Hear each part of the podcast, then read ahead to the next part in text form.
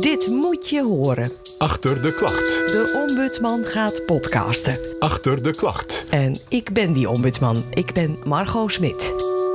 Er valt zoveel te vertellen over journalistieke ethiek en klachten van het publiek dat ik dat ga doen in een podcast. Achter de klacht. Door te praten met journalisten, Iedereen vindt iets van de NOS, iedereen vindt iets van het NOS-journaal. En eh, we kunnen ons altijd verbeteren. En ja, hier worden natuurlijk ook fouten gemaakt, zoals overal. te discussiëren over wat wel kan en wat echt niet mag. Journalistiek moet vooral zoveel mogelijk de feiten beschrijven, de werkelijkheid beschrijven, die kritisch duiden.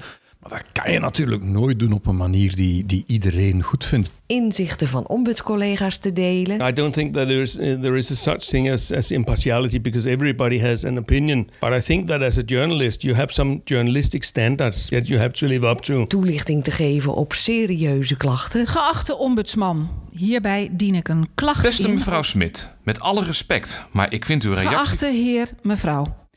NPO is voor mij wederom ongeloofwaardig in En het niet. natuurlijk antwoord op de vraag waarom ik ombudsman ben. Moet je horen dus. Over een paar dagen al de eerste episode.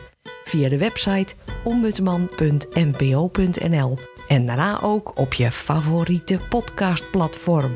Achter de klacht. De podcast van de journalistiek ombudsman voor de publieke omroepen.